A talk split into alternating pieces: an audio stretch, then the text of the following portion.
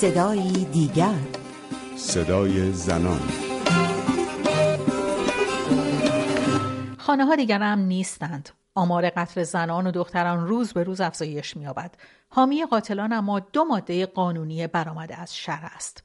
ماده 630 قانون مجازات که بر اساس آن هرگاه مردی همسر خود را در حال زنا با مرد اجنبی مشاهده کند و علم به تمکین زن داشته باشد می‌تواند در همان حال آنان را به قتل برساند ماده دیگر. ماده 301 قانون مجازات اسلامی است که می‌گوید قصاص در صورتی ثابت می شود که مرتکب پدر یا از اجداد پدری مجنی علیه نباشد.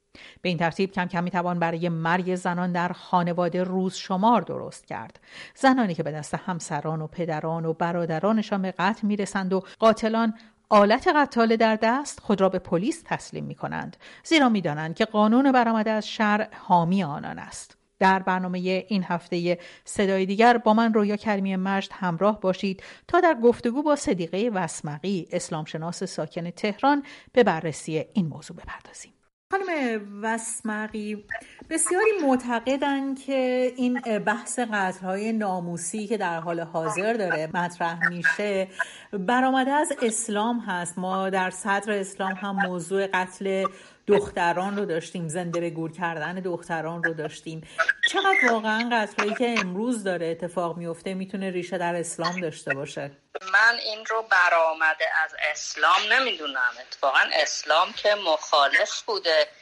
یعنی در زمان ظهور اسلام دیگه قتل دختران در میون کسانی که به اسلام گرویده بودن اتفاق نمیافتاد. اما دلیل اینکه این رو به اسلام منتصب می کنند اشتباه فقه هاست فقه ها اومدن با استناد به حالا روایاتی که به عقیده من استنادشون هم به این روایات نادرست هست حرفهایی رو زدن در فقه.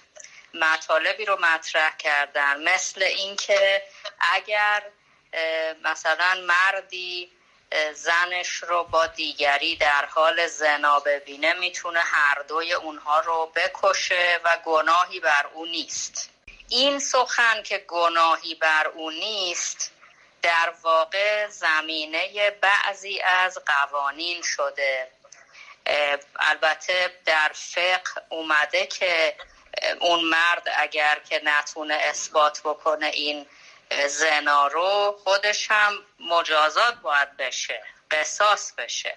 اما ما می‌بینیم که در قانون مجازات اسلامی در جمهوری اسلامی ایران پا رو از فقه هم فراتر گذاشته. چنین شوهری رو از مجازات مبرا دونسته و گفته نه در این صورت اصلا مجازات هم نمیشه. در حالی که این هم خلاف قرآن هست.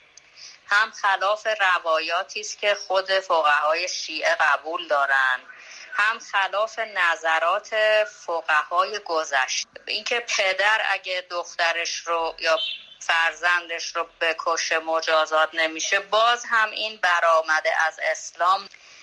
من برحال بر اساس تحقیق این سخن رو میگم. حالا بعضی ها گمان می‌کنن که ما وقتی این حرفا رو می‌زنیم هدفمون پاک کردن چهره اسلامه نه.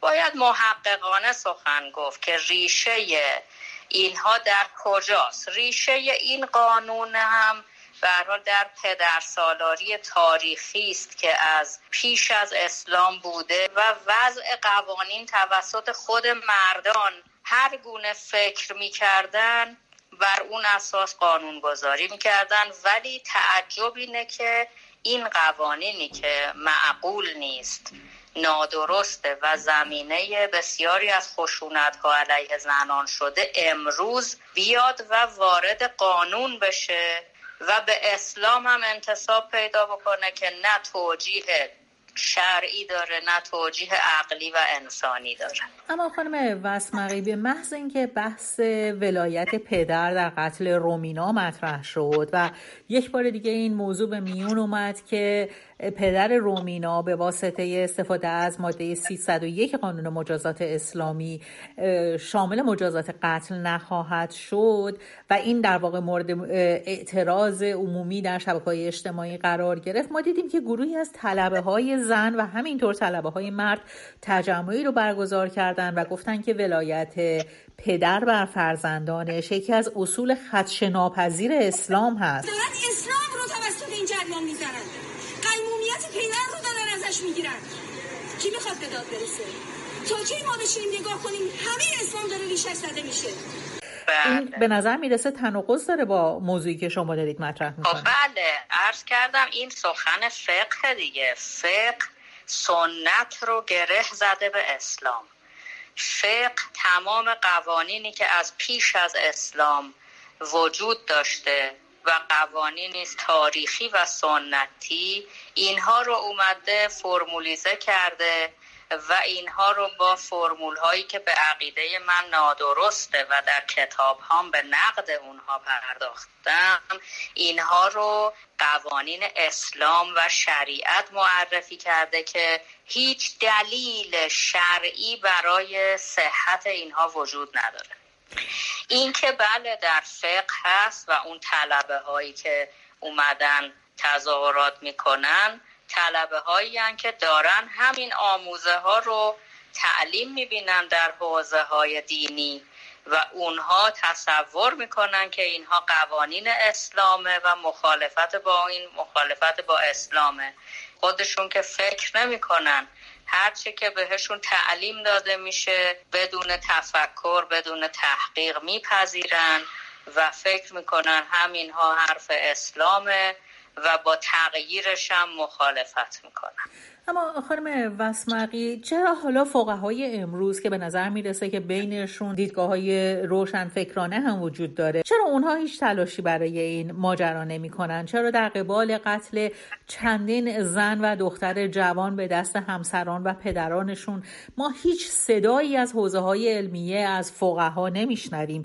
حتی پیشروترینشون. یکی از دلایلش می‌تونه این باشه که خب همون افرادی که در حوزه هستن و گاهی ازشون حرفهای روشنفکرانه شنیده میشه هنوز به این نتیجه نرسیدن که اینها قوانین اسلام نیست. واقعا خب اونها تحقیقات در حوزه شریعت ندارن و هنوز به این نتیجه نرسیدن. یکی از دلایل می‌تونه جو حوزه باشه که وقتی به هر حال اکثریت معتقدن با توجه به تعالیم و آموزه های حوزه معتقدن که اینها قوانین شریعت هست یک فرد دو فرد اقلیتی بیان و باهاش مخالفت بکنن خب جو بزرگی علیه اونها ایجاد میشه و اونها رو به انزوا میرانند. حوزه ها با آزادی بیان و آزادی عقیده و اندیشه هنوز معنوس نشدن که افراد بتونن در اونجا آزادانه عقاید و افکارشون رو در خصوص همون مسائل شرعی و فقه بیان بکنن اما خانم وسمقی احتمالا مخالفان نظر شما هم خواهند گفت که این تفسیر شما از آیات قرآن و از دوران پیامبر اسلام هست و تفسیرهای متفاوتی می‌تونه وجود داشته باشه که در حال حاضر حاکمیت از آن اون تفاسیر هست. تکلیف زنان در این میان چه هست؟ وقتی که این بحث در واقع بعد از 1400 سال هنوز داره به همون شیوه های خشونتبار اولیه مطرح میشه. خب بله. فقه سنتی با نظرات من مخالفه همونطور که من با مبانی فقه سنتی مخالفم. اما من دلایل مخالفتم رو در کتاب های متعددی نوشتم امروز این فقه سنتی است که داره در کشور ما حکومت می‌کنه و شما از پیامدهای اون می‌تونید متوجه بشید که آیا اون فقه کارآمد هست درست هست عادلانه هست یا نه. ما پیامدهاشو داریم می‌بینیم در کشورمون. در زمینه های مختلف در قانون مجازات اسلامی در قانون مدنی در خانواده حقوق زن در مسائل اجتماعی و سیاسی در مسائل اقتصادی در هیچ حوزه ای این فقه سخنی برای گفتن نداره